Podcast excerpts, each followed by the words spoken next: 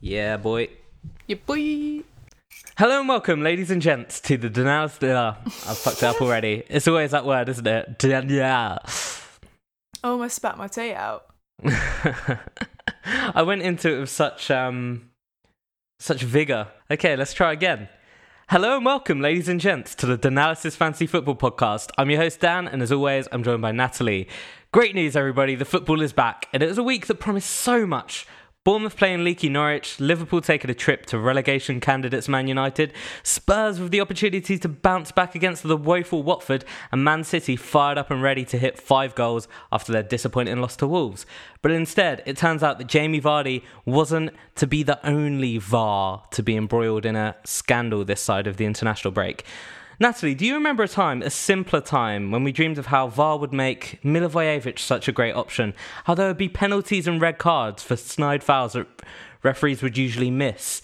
Now I'm just thinking they should bring the VAR guys here uh, and and I fight them to the death because it's all gone wrong. Is it, what the hell was that shit? I'm gonna actually jump my entire note gun here. Um, it's interesting that you raise Milivojevic as being like a what we thought was going to be the greatest asset of all time. Hmm. Not only did he have his five yellow card ban in the last game week, he's got another yellow card this game week. Are you kidding me? So it's actually the opposite effect is happening with Milivojevic. Which I guess typically, like all things fantasy football, is j- just do the opposite of what you think you should actually do, Yeah. and you'll usually do okay. Nail it. Because yeah, I, do remember that actually, seeing him picking up a yellow card, and he was, you know, he almost gave away a goal quite early on. But it was it was pretty scandalous. I think, by my count, and admittedly, I didn't feel passionately enough about this to like make a note of each and every one. But I feel like there are a good five decisions this weekend that were very wrong. There were some good ones.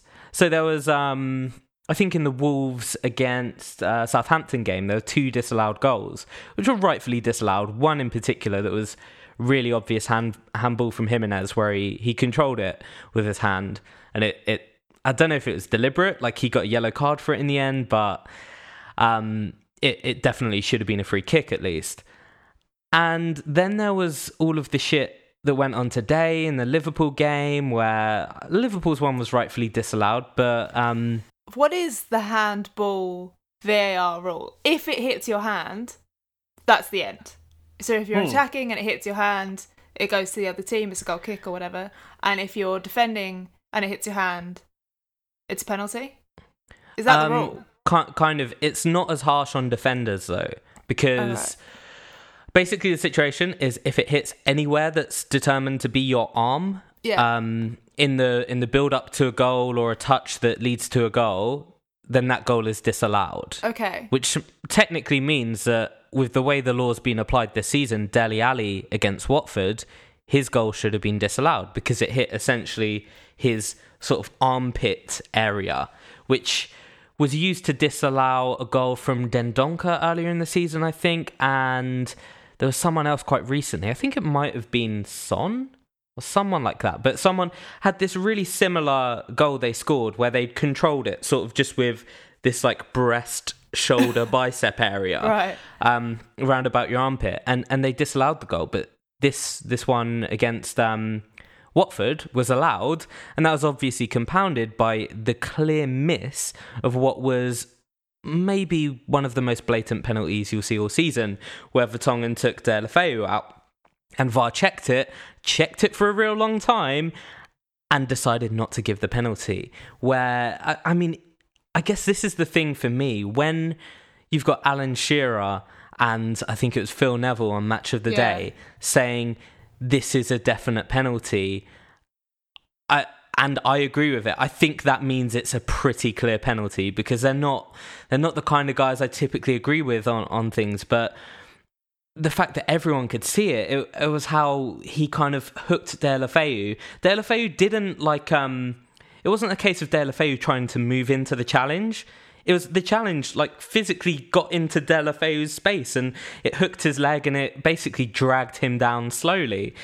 But the VAR guys decided that wasn't a penalty and I like this whole this whole situation has just become messy because what it was before was it was all about okay we're going to have consistency now Mm.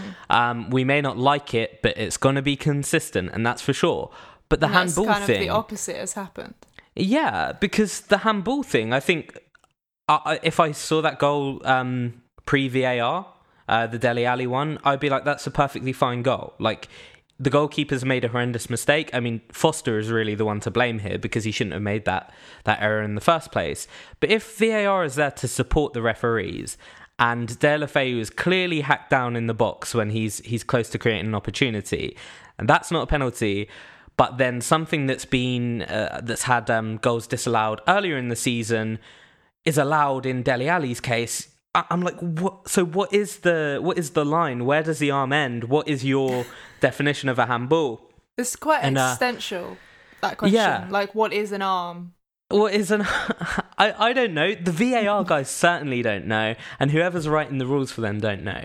And that's kind of the problem that we have at the moment because the the whole thing about consistency, it's it's gone out the window. Um, and it seems like it's kind of at the whim of the the guys doing VAR on the day.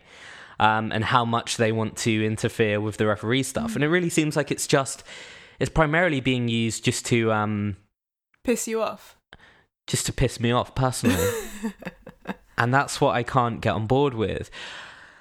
Yeah it's frustrating. And i think um if you look at so another point on the consistency is the rashford goal today i think your mileage may vary on this sort of one because for me it was a foul and it was the kind of petty foul that is committed probably you know 20 to 30 times a game whether or not it's given. Like they're not given every time especially in big games when you've got you've got two aggressive teams playing each other uh, like a liverpool chelsea sort of matchup you know you tend to expect some of the fouls are going to be let go because the referee just wants the game to flow and there's there's a bit of physicality it's expected and i think you could make that argument for this uh, this man united liverpool game because man united approached it very physically uh, they got stuck in right away. They were working really hard. They were pressing and, and trying to chase down the Liverpool players, which made it hard for them.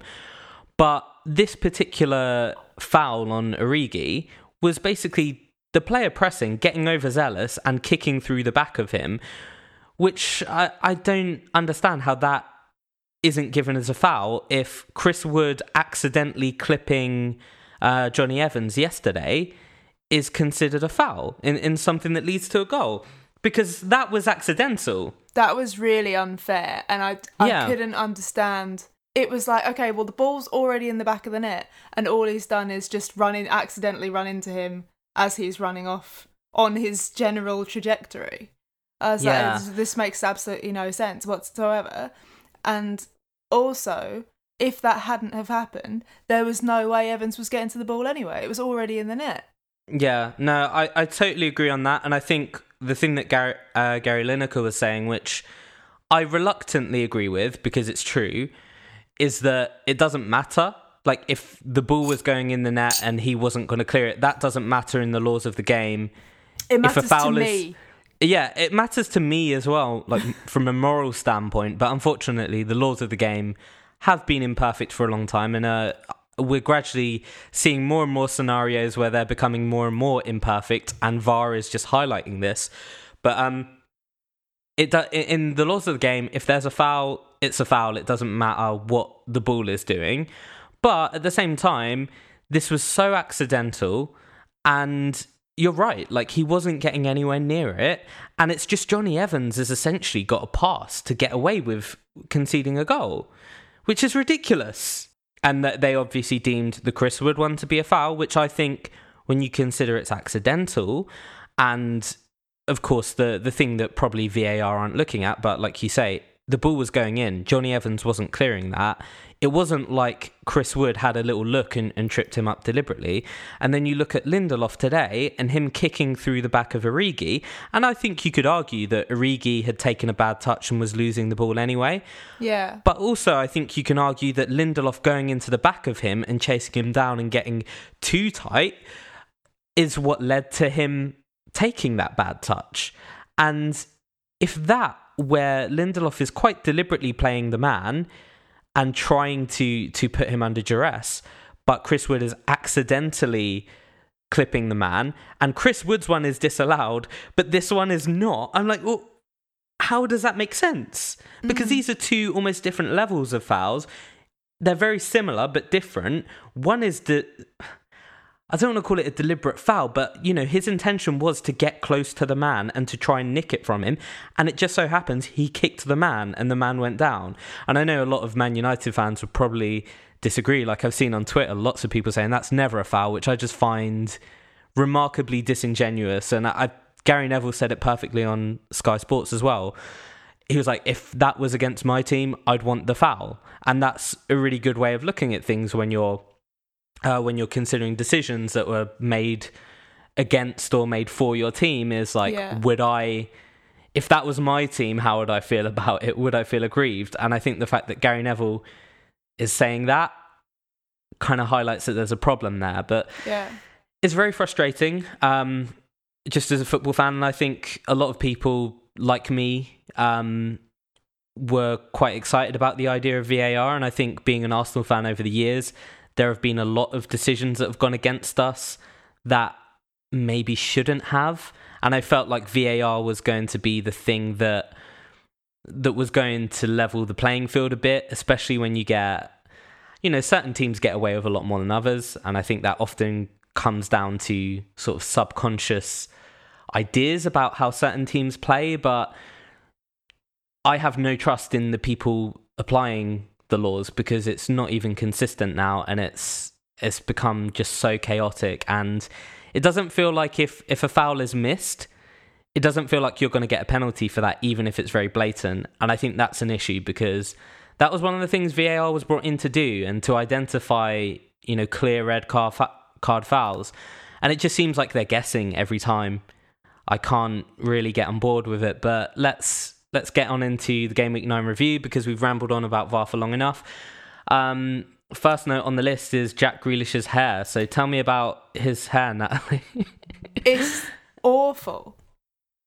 It's is bad. one of the worst football haircuts I've ever seen in my entire life.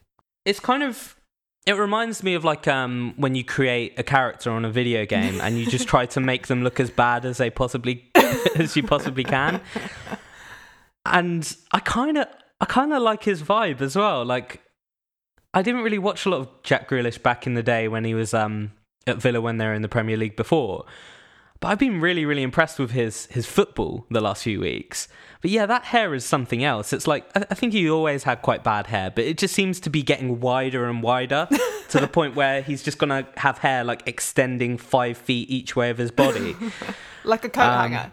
yeah, exactly. And I I don't know. It's it's really weird. There's something strange about the post match interview where he, he comes across really confident, and you're like, have you not noticed what's going on? Yes, I thought exactly the same thing.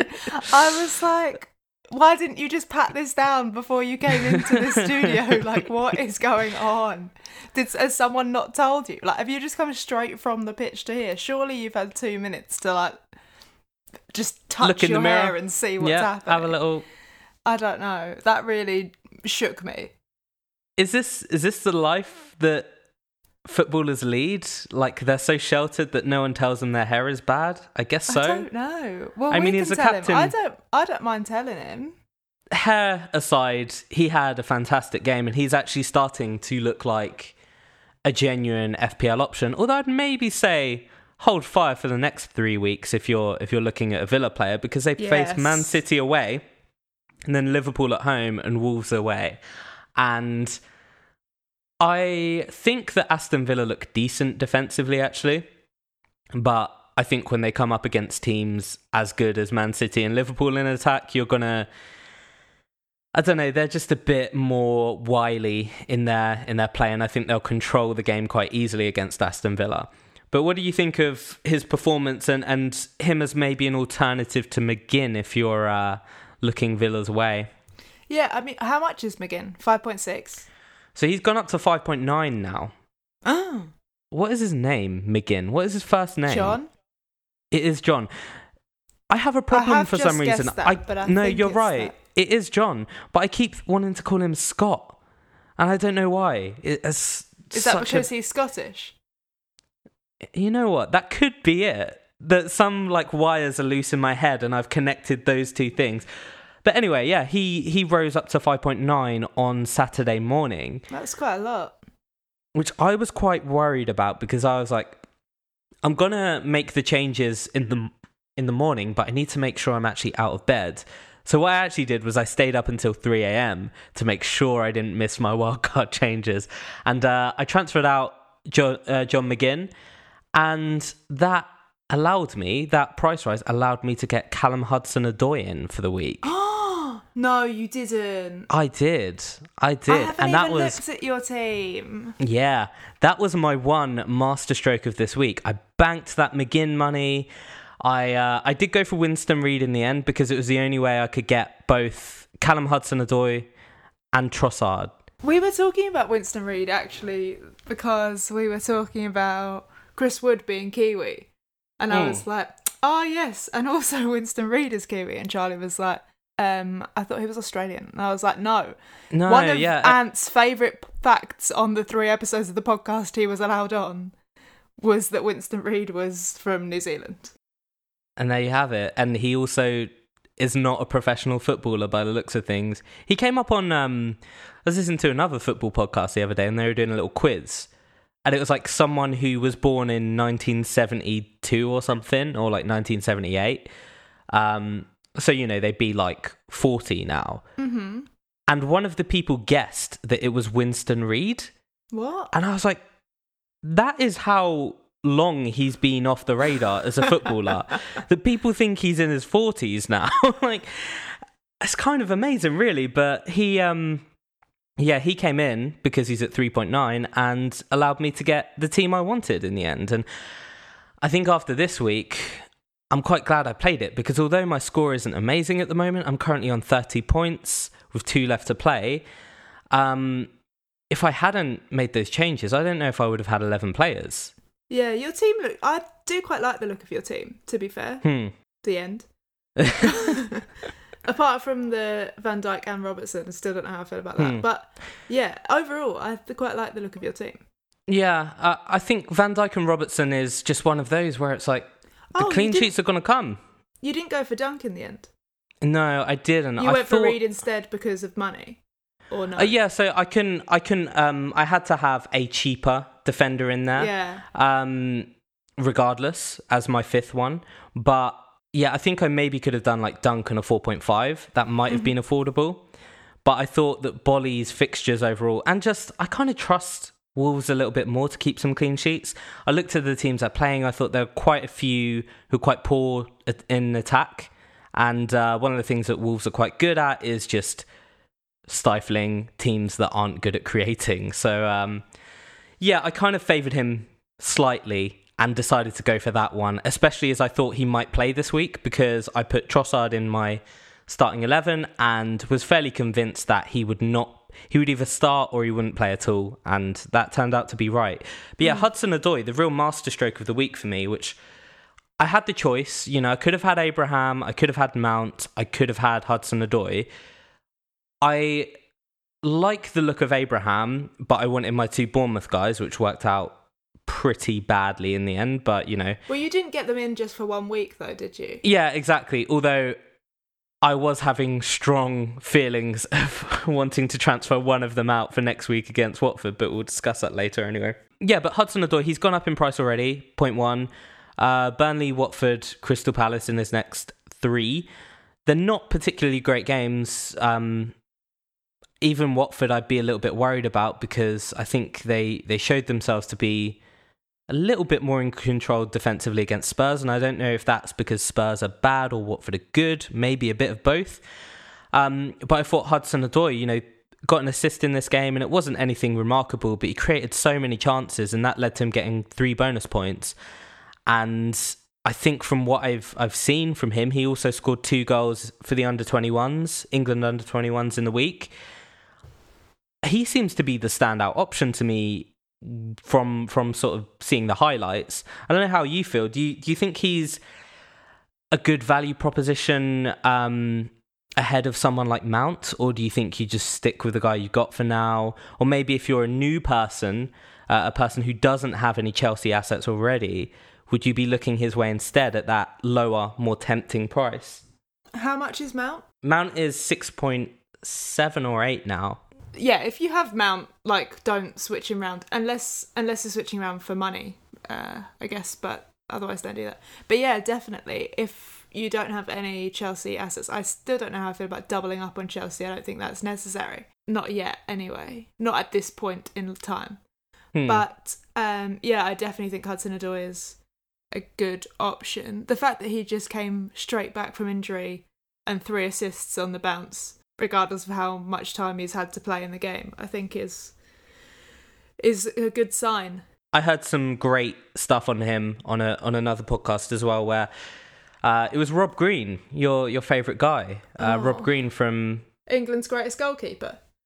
yeah, and also was at Chelsea um, last season, wasn't he? Just as like a an understudy to Caballero and uh, Kepa, but he um he was talking about Hudson Odoi and how that everyone in the team was shocked that he wasn't playing under Sarri because he was doing so much amazing stuff in training and was just such a, a star.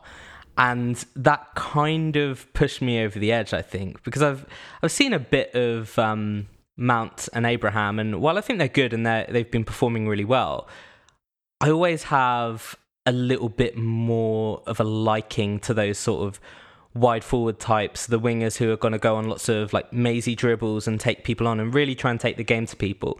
And I think that's what Hudson Odoi does. He he really owned this game in particular.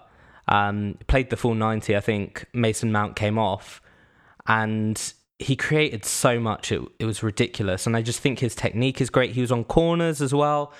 And the difference for me was I managed to get another sort of around the six million range midfielder in. And if you're playing with a cheaper defence than I am, then that could mean the difference between you know Mount and a and a six million or Mount and a seven or eight million midfielder or, or striker. So there's a, a good saving there and a player who I think over the course of the season could actually be a better bet overall.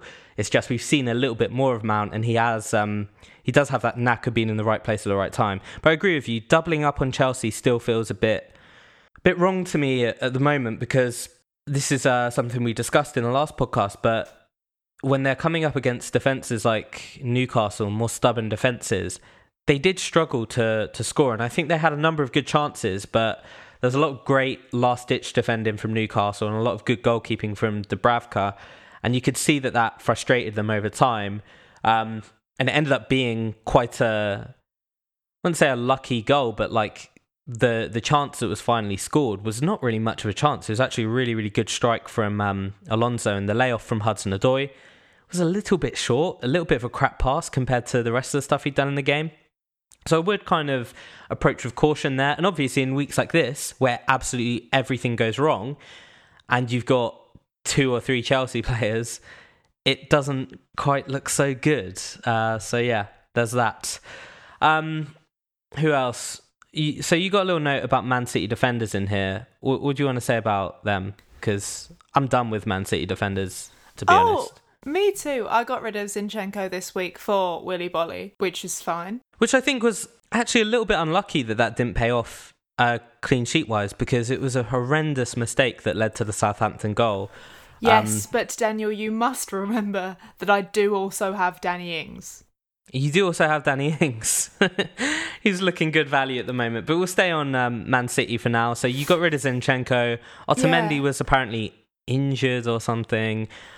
To be honest, I'd be moving off him anyway because I don't think he's very good. I think he creates problems for that defense. Yeah, it's just nuts, isn't it, really? I mean, I guess the idea is that uh, Pep was preparing for the Champions League game on Tuesday, um, which makes sense.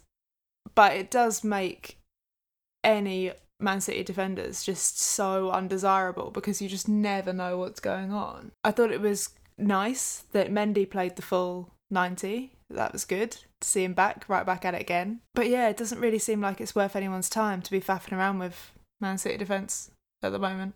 the one I would look at as a contender, just if you're, and this is um, this is if you're thinking of playing a little bit of a renegade game, and you want to go for high risk, high reward. But I was very impressed by João Cancelo, who's now at five point three, so he's actually cheaper than Otamendi, and he replaced Walker. I don't. Was Walker injured? He's yellow flagged here, so maybe he was injured. Oh, he had illness. Nondescript illness.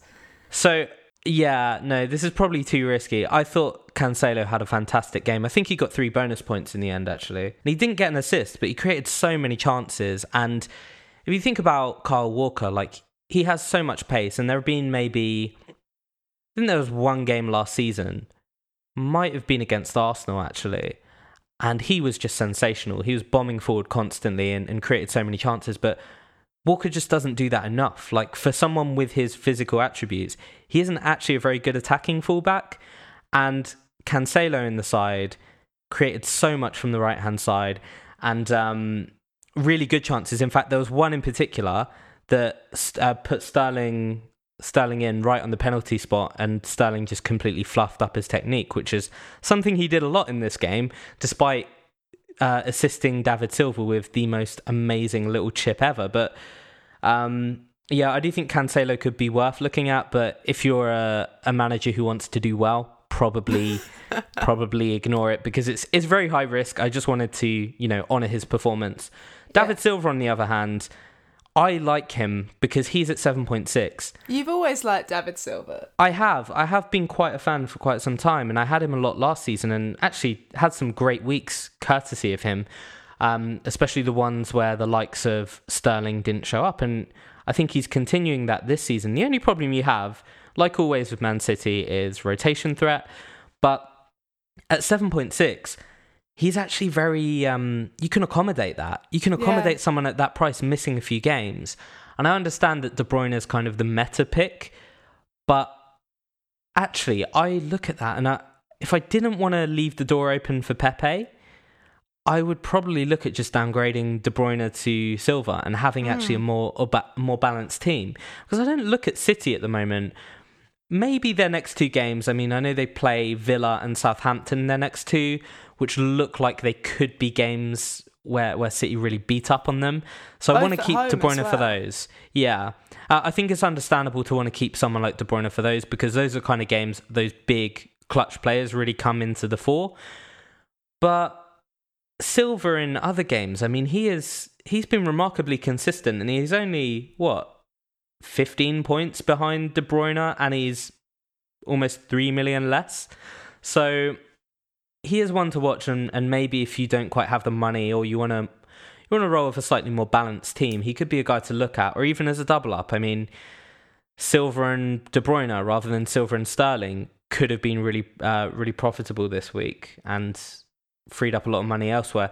Mahrez looks like he's kind of on the out. I'd I'd probably bail on him now if you'd brought him in. It was starting to look like he'd got into the side, but I don't know. 8.7 and he's in and out of the team. He was dreadful against Wolves. He didn't even come on for this this match. Looks like his days are numbered for the time being. And Aguero, of course, didn't play at all. But I assume that's because Champions League.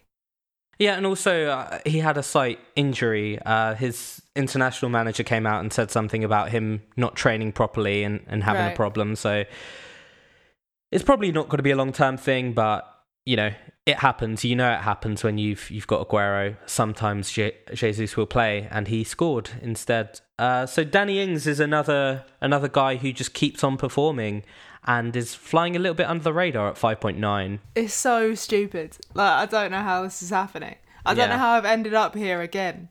It's like every season I'm just stuck with Danny Ings, thinking it's going to be great, and then it is great, and and not, then it is great, but then it's but it's not right. It doesn't feel okay. Four goals so far this season and an assist at some point, but three goals, one in each of the last three game weeks, which is absolutely bonkers. I don't think anyone is sitting around thinking that Danny Ings is like a goal scoring messiah, but look, it's working, and he's getting bonus points. That's the real thing here. I don't know what I wanted to use the word clinch, but that's not that's not a word, is it?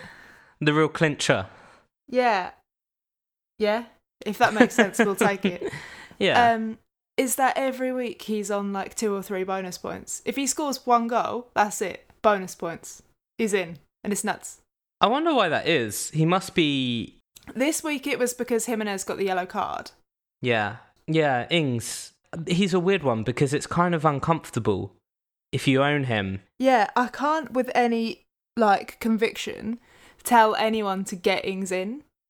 Yeah. Like I, I don't believe that. I don't believe that it's a good idea.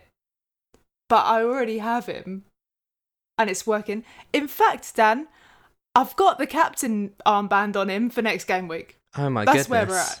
Because I'm just like, well, You you won't keep it on as him. well. You won't because it's a Friday night game. Oh there's yeah, no there's no way you're captaining a Friday nighter. no, but it does put me in a bit of a problem position because obviously I also have Vardy, so I can't captain either of them. And I do think there will be multiple goals in that game because I still think that anyone getting Pereira in is an idiot. That's the end of my story. Well, we've we've talked about this a million times. Leicester do not keep clean sheets. I know that Pereira scores goals, but they have two clean sheets, one clean sheet all season. No, two. And one was on the first day where there was a goal disallowed that shouldn't have really been disallowed. So why? Just why? Yeah. Like As soon as Burnley scored, I was like, yes, obviously. Yeah, and they should have had two for God's sake. But like, okay, I understand like great attacking threat. Yeah, but he's priced like a Liverpool defender, and yeah, you could probably say that Liverpool don't keep clean sheets at the moment either, but they have been known to do it historically. Leicester just do not. Um, and I don't understand it. But no, uh, Danny Ings, the, the thing that I noticed about him is uh, two of those goals have been against top six challengers as well. So you've got Chelsea and Spurs in there, and uh, a nice little goal against Wolves as well, who are sort of in that that bracket just outside of the, the and obviously, six. the goal earlier in the season was versus Liverpool. Yeah, exactly. And who are they playing next? Leicester and Man City. Oh, and then Everton after that. So basically, they're playing a bunch of like top eight teams, and Danny Ings only scores against top eight teams. So You'll have to captain him. That's bring that's him it. in.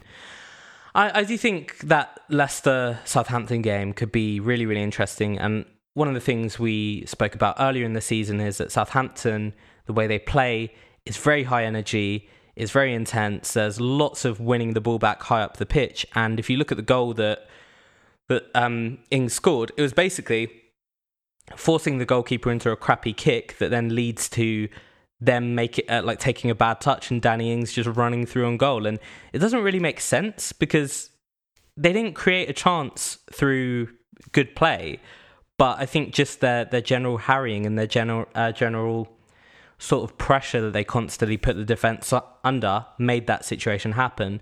And um I think Leicester will struggle with that because I think they're good at playing the ball around against quite passive defenses.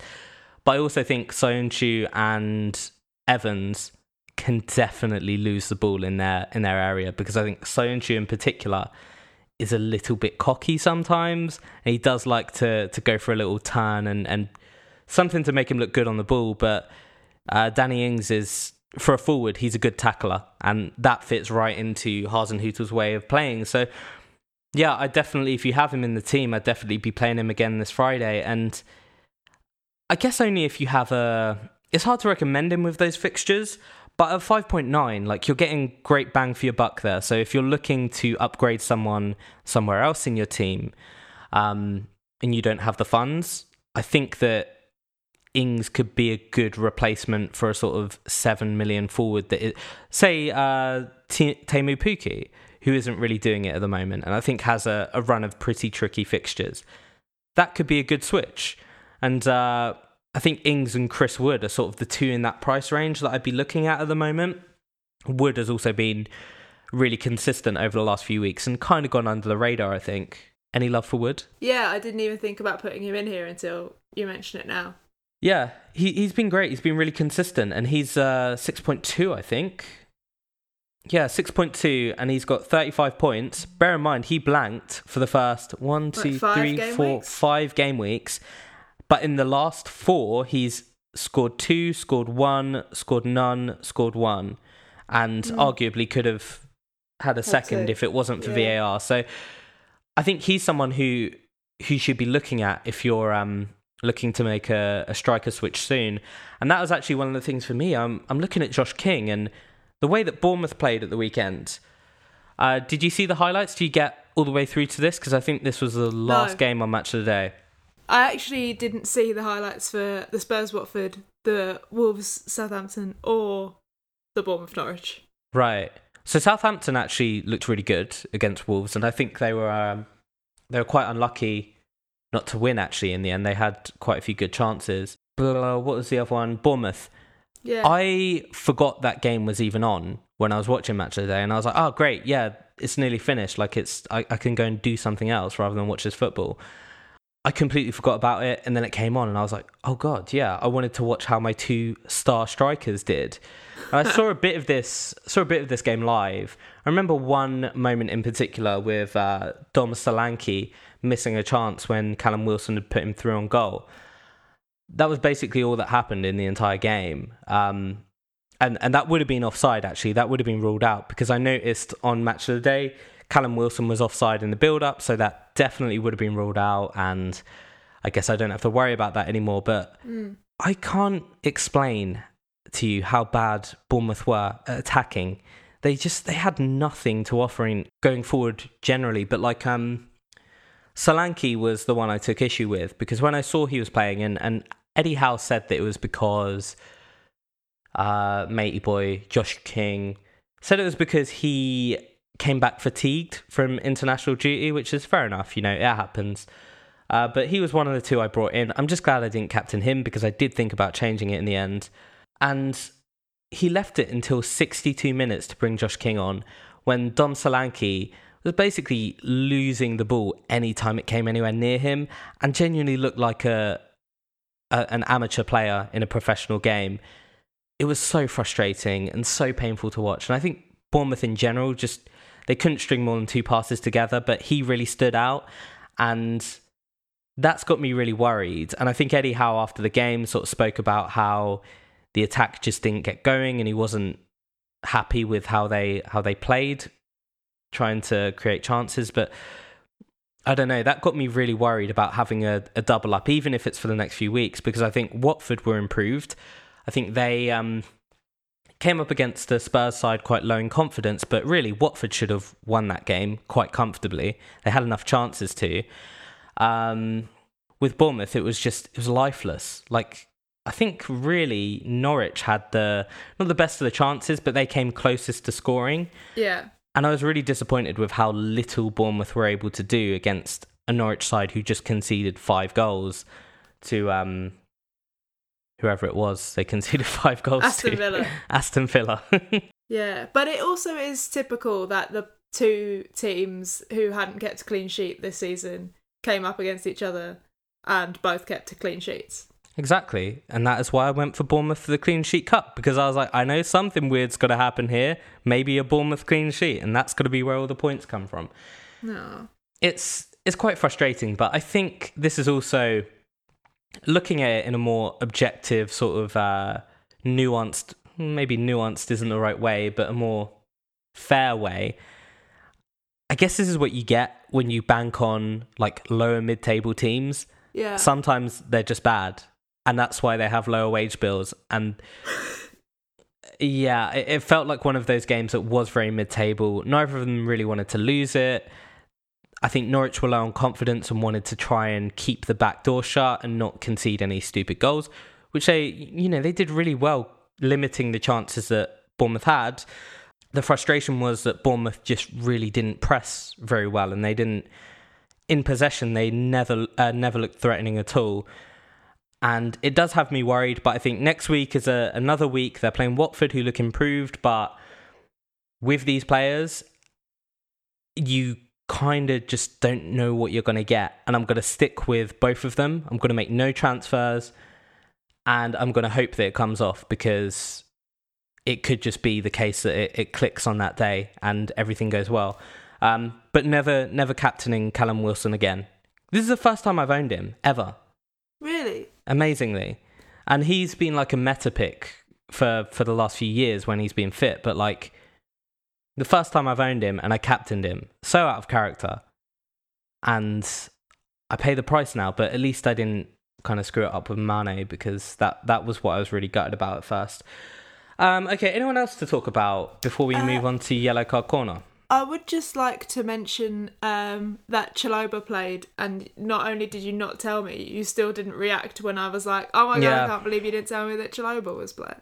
Sorry, I've been a bit in my feelings this weekend because you know the results didn't always go my way, But and you uh, love Chalobah. I do, I do, but I'm I was more angry that Watford didn't win against Spurs than I was happy about Chalobah getting his start. It was very frustrating. Like that game and the VAR stuff just kind of took precedent because I really feel like when you're Watford in that situation and you haven't won all season and you're in pole position to win and then VAR mugs you off twice, oh, that's got a sting.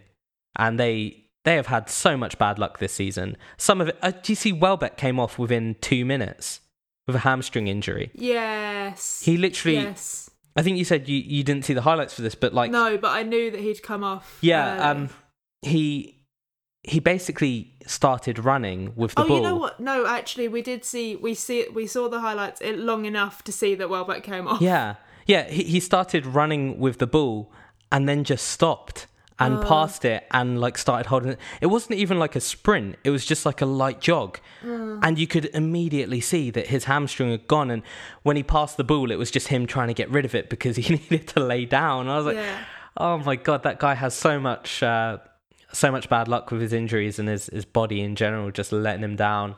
It's a, a real shame and uh, yeah, kind of sucks. But then Deulofeu came on and was was quite good. So I'm kind of looking at I'm looking at guys like Deulofeu and I'm actually thinking, Stop! Stop looking. no, no, no. I'm just saying, Look away. you got to. Oh, my dog's just come downstairs. Yeah, because your dog Hey, heard Jess. you talking about Deulofeu. and She was thought, like, "Stop this, Dan! "Yeah, I've come to put an end to this." exactly." Quick shout out for Everton for doing the unexpected and playing a good game of football. Lucas Digne with a clean sheet, and I thought the attack looked looked brilliant. I mean, I, th- I feel like we discussed this in the preview last week, where we were saying this looks like you know great. This is like, looks like it's going to be a terrible game, and the kind of game where just Everton go and perform for once and actually win, and they they duly did that. I thought um, Theo Walcott looked really good, amazingly, and uh, Iwobi. But like none of these guys for me are quite in the in the sphere of players you should be looking at yet. I just thought that was worth shouting out because you know Everton are usually crap, and this time they weren't. So um, yeah, you want to give us some details on yellow card corner? Yeah. So we already spoke about, you know, this week's top yellow card story in uh, Milivojevic uh, with his sixth yellow card this season. Holebas has also received his uh, his fifth yellow card and will will now be banned for the foreseeable. Unfortunately, the foreseeable will only be one game week. Uh, so the players on currently on four yellow cards. Dunk, Rose, Xhaka, who's yet to play this game week uh, at time of recording, Lerma, uh, Jorginho, and Fabinho. Hmm. That totally wasn't the reason I didn't go for Dunk, but actually seeing this again has just reminded me I'm so glad I didn't go for Dunk. I'm waiting for that yellow card. It's Yeah, it's a tightrope. the way my uh, defenders can rotate, like it doesn't really bother me Hmm. at all. Um, but it will be a shame when he inevitably misses out. Yeah. When when you really need him, when everyone else is injured or whatever. Yeah, But we'll see. We'll see. Anything can happen. And if anyone owns Xhaka, then oh, I don't know what to say to you, man. That's just that's foolish. Right. Um, what's going on in the DANalysis domestic this week? Have we got any uh any exciting news? Um, not really. It's kind of hard to tell, and I don't want to, um, don't want to tell any lies Hmm, because yeah. the game week is not yet finished. But uh, Mikey McLeod will almost definitely still be top, and it looks as though Lawrence Faulkner is likely to be the game week's top scorer. Um, so if I forget about this next game week, Hmm. you can be this week's top scorer. But if I do remember to double check, you might not be. Let's give it Lawrence. Let's do it. I think he deserves it. He's worked hard. I agree. Deserves to be appreciated for his, his good work. Um, yeah, well done. And it's not my mum for once, so that's good. yeah. and also means that, uh, yeah, she hasn't had the best week, but I think she has David Luiz to come. So Oh, who knows what could happen? yeah, yeah. Okay, so um, should we look ahead to game week ten Yeah. and see what's what's happening there? I'm quite looking forward to this. I don't I have a little bit of a selection headache at the moment. Yeah, I do too. It's pretty tough because uh, you know we're in this season where it's like, hey, clean sheets never happen, or they only happen for the worst teams that you don't expect to get them. And I have four defenders at the moment, and I like the look of it, but I kind of Yeah. want to play Trossard. And I'm like, do I put him in? Do I put him o- him in over Boly? No, Mm. because he's playing Newcastle, and I like the look of that. Do I put him in over Tierney? No, because he's my exciting new player. And Robertson and Van Dijk, I think if I own them, I have to play them every game. Like, yeah. it'd be foolish to rotate. And that's at Anfield and that's against Spurs. So it's pretty tough. It's pretty tough to know what to do. But we kick off the weekend with a, a Friday night game Southampton uh, versus Leicester. And I think this is actually a good, a good looking Friday night one. And I would like to own a player in this. I'd like to have a, a Danny Ings or, you know, an exciting attacking player from Southampton. But unfortunately, it can't be done. Um, what do you reckon about this? I mean, it's certainly not captaincy viable considering the day. It's not. Um, my captains is really fucked this week, but um, fuck. I'm either gonna have to captain the Friday night or the twelve thirty. Oh God, no, no! Don't Those say are my only options. That's hurtful. Th- Um, That's the great thing. Like using this rule, I've ruled Oh. De Bruyne out of my captaincy discussion. I've just been like, yeah, I don't have anyone else to captain. I'll have to captain Willy Boly. You could do. Do you have Abraham? Yeah, but I don't, I don't want to. I'm not captaining him against Burnley. Yeah, I'm I playing know. Pope. But at least you'd have a five thirty captain then. No. um, do you not have any? Do you have Salah? yeah. Yeah, Captain Salah against Spurs. No. Anyway, anyway, Southampton Leicester looks like a good one.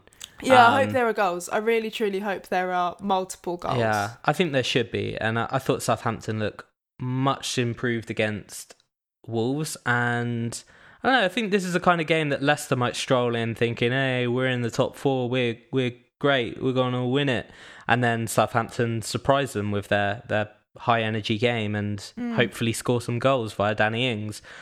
Uh, right, Saturday, 26th of October, Man City and Aston Villa kick off the weekend. Well, not the week. I guess that technically is the, the beginning of the true weekend, you know, Saturday. Um, Man City, Aston Villa. It does look like an intriguing captaincy one. I, I find it hard to, like most football, hard to predict. I didn't love it for for Man City. I do think this is a kind of game they should dominate and they should, you know, win two or three nil. Mm. But I just, I just feel like I don't know enough about how Aston Villa are going to do in these sort of games. And I think the one against Arsenal, they were quite um quite positive. They looked like they could create, and really they weren't that bad defensively. They just came up against a pretty crazy situation where Arsenal just decided every shot they took was going to go in. Um, so yeah, I don't know. I, I- I feel a little bit edgy about this one. I don't really like I like Man City at the moment, but Kevin De Bruyne has to be on the on the agenda, right? Like if you have no one better. Yeah. What about Raheem, who missed a million chances at the weekend, I'll have him as my vice at least. but not feeling confident about this? I don't know. I don't know. I really don't know. How do you feel I- about Man City in general? Because I, I'm feeling like they're not really up to speed this season. Uh, I'd agree. But in terms of next game week, I want to see how they do against Atalanta or whoever it is the fuck they're playing in the Champions League Hmm. and go from there. Yeah. Yeah, there's just something about City that I don't really like. And uh, while they created a lot of good chances against Crystal Palace, I just don't feel like they're firing yet. it's a little bit weird. Uh, then we got just the four, uh, sorry, just the three 3 p.m. Mm. kickoffs, which is kind of rubbish, but it does mean we got a good Sunday. Um, Brighton versus Everton, Watford versus Bournemouth, and West Ham against Sheffield United. Uh, definitely no captaincy in here because I'm not going to be going back to Callum Wilson. And I don't know, where's the, the hype in here? So Brighton against Everton. Brighton at home again. I'm quite excited for. Yeah, that one looks nice to me. I think, yeah, I'd certainly be looking to play my, my Brighton boys. This is this is the thing. I want to play Trossard, and I know he might not even play, but who is it? Someone got sent off. Yeah, Mooy got sent off, so he'll almost definitely play. Surely he'll Yeah, he'll have he'll take to. that position, um, unless unless someone like Alzate goes in there. But Alzate didn't play this week, actually, did he? he came off the bench. He came Oh, off came off the bench in like the 89th minute or something, like really late. Huh. Um, but yeah, I think he was just coming back from a, a minor niggling injury as well. No, this looks like a it'd be a fun game. I think Watford Bournemouth looks painfully hard to predict. Um, Watford, I feel like they could get their first win here because you know Bournemouth can't defend apart from when they play Norwich, I guess. And Watford need to crack on. Like they've been they've been playing fine all season. They just can't score goals enough.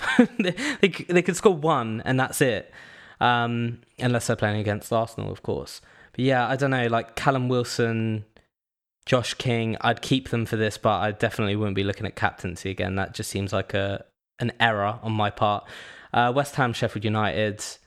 I've got a real problem with this one Yeah, why? because I don't know what to do with Diop and Lundstram. Because re- at the moment, I'm not playing either of them, and I don't know what to do. Well, if if you break it down to which team is better defensively, it's Sheffield United. But mm. actually, I'd probably just go for Diop for a few reasons. One is he's more of a differential than Lundstram. Everyone's going to have him, which could be great or could be terrible. But also, I feel like West Ham usually do quite well in these games um, against the sort of lesser sides. Mm. Maybe I'm being a little bit. Uh, I, I don't know. I, I haven't looked at any stats to back this up, but I feel like West Ham are usually quite good at winning these games, even though they're quite often rubbish as well, because they were awful against Everton. They just didn't really get going. But I think Sheffield United, you know, they have lesser players. And it's a tough one. They, th- these are really tough to predict. So I'm glad I only really have two to three players involved in these games. And then you got the late kickoff, which is Burnley against Chelsea. Oh, I see. This is it. I, I'm looking at this, and I've I've got Josh King and I've got Callum Wilson, and I'm like, maybe I could just move King to Chris Wood, and we can all have a party because that'd save me point one. I'd have a guy in the 5:30 kickoff. I wouldn't be so reliant on Bournemouth. Yeah, this is Um, another problem for me as well because initially I wasn't going to play McNeil, Hmm. but actually I'm like, well, why wouldn't I play McNeil? Yeah. Yeah, I don't think Chelsea's defense is anything to write home about. Um, they weren't really tested that much by Newcastle, although they did get in a, a few good possession uh, positions a few times. This, yeah, this looks like the kind of game that would be tough for Chelsea, and I can definitely see Burnley scoring in it. And Chris Wood, he's just got the golden touch at the moment, so he's a, a standout. But in terms of captaincy, I don't know. Like the Abraham one looks tough to justify when you've got when you've got City versus Villa. Maybe I'd I'd weigh that up and I'd actually think I'd go for a City guy over over one of these guys, just because Burnley have a notoriously tough defense, and I think they really get themselves up for these sort of games. yeah. The fact that it's at home for Burnley as well, there are, there are a lot of signs pointing to Burnley having a little bit of a, a giant killing, so to speak. And then on Sunday, we've got Newcastle Wolves at 2 p.m., which is another bad TV game. Um, I mean, exciting for me because I get to watch Willy Boly for a full 90, but actually, we didn't really mention Jimenez. I thought he was really great this week, even though he got like a million goals disallowed. Um, I thought his performance overall was really, really good, and he's looking kind of up to speed again. So I do like him. There's a bit of a differential. He's just quite expensive. Um, And they do have Europa again this and they do have Europa, but he has he has been performing well and quite consistently. So it it's one of those ones that would have to be a brave move because I think the only people who can get him would be moving off of either Pukki or Abraham or or someone like that, um, or even Vardy. And you know Vardy did well this weekend, and it's it's hard to tell you to get rid of one of those guys because they've been quite consistent throughout the season. But I do like the look of Jimenez, and yeah, this uh, this could be an interesting sort of you know slow game, let's say. Um, Arsenal Crystal Palace at four thirty. Annoying that it's not on TV because Liverpool versus Spurs is on TV, and then also at the same time, Norwich are playing Man United. So obviously Rashford walked away with goal this weekend. I don't think this is conducive of or, or instructive of any kind of Man United turnaround. It was a big game against Liverpool at home. The fans really got behind them. It's not really hard to motivate yourself for a game against Liverpool, and Liverpool really everything fell apart. I don't think I mentioned it earlier, but technically they were really, really poor on the day. Couldn't control the ball. Um, lots of passes, especially from guys like Firmino, who is usually so, so good at just getting the weight of pass right for those one touch layoffs and and just kind of cute little passes that you don't expect anyone to see. They were all off on the day, and I think it's something to do with that Old Trafford hoodoo that they have. But um, Arsenal Palace, you obviously have your Aubameyang shouts here. Liverpool Spurs, I think the fact it's at Anfield is massive, and Spurs do look like they're primed for a, a sort of three four nil thrashing most weeks. So maybe there's a captaincy option here. I mean, I if I had Salah, I'd be looking at him potentially. I think I'm probably gonna just go back to Aubameyang though, because I said I'd do that. I didn't do it, and now I regret it. It seems safe. Hmm. Yeah, and Arsenal at home as well, so that's always good for. You know, I, I think the ceiling is probably higher for Liverpool. That's the only thing that makes me want to go Mane instead. Um, and of course, Arsenal lost the game against Palace at the Emirates last year, so that's something to consider. But I don't know, maybe we'll have, maybe we'll feel a little bit different about Arsenal after seeing them tomorrow. Maybe when Tierney comes in and gets seven assists and I'm celebrating and all excited about this great new player we have. It could all be different. Um, but yeah, I, I don't know. So where are you landing captaincy wise? How are you feeling about it? I really don't know. I have no idea what I'm going to do. Gonna have to go Aubameyang. Got to follow my heart. I always hate it when I don't. Like, even though it doesn't work every week, he's kind of a differential captain most weeks because no one's brave enough to go for Arsenal guys. Yeah. And uh, I felt so bad when Wilson didn't do anything, and I was like, oh, I could have had my boy, could have had my boy captain in my team, and I've been punished for my lack of faith. But hey, it is what it is. Oh, also, I just realised I'm playing Sheffield Henderson next week Oh. because I brought him in, of course, and I think he immediately rose in price as well, which was pretty good. Had quite a few little price rises with my wild card. It's been exciting. Uh, okay, so I guess that's game week ten. It's it's exciting. I mean, hopefully things will go more according to plan than they did this week for for FPL players because it feels like everyone online is having a freaking meltdown right now. I mean, my game week went quite well, to be fair. Yeah, because you had the ultimate differential, Danny Ings. Yeah. That's exactly. How did you do overall, by the way? I, I haven't looked at your team either. Uh, I'm on 46 at the moment, and I'll get Campwell in for Salah, so I'll finish on 49. Nice. Yeah, so that's a that's a really good score for this week. It's the first time I'll finish above average in a very long time. and that's that's also like um with a, a captain blank, which Yeah. looking around the leagues, like the guys who've done well mostly just had Vardy captain or like um something like that. But there's there's been I think I've seen a few that just have quite weird teams and they've done well. But yeah, congrats to you. I'm hoping that I can get. I think I'm on thirty. I'm on thirty at the moment, but I've got Boly coming off the bench for two points. So Tierney and Aubameyang left to play.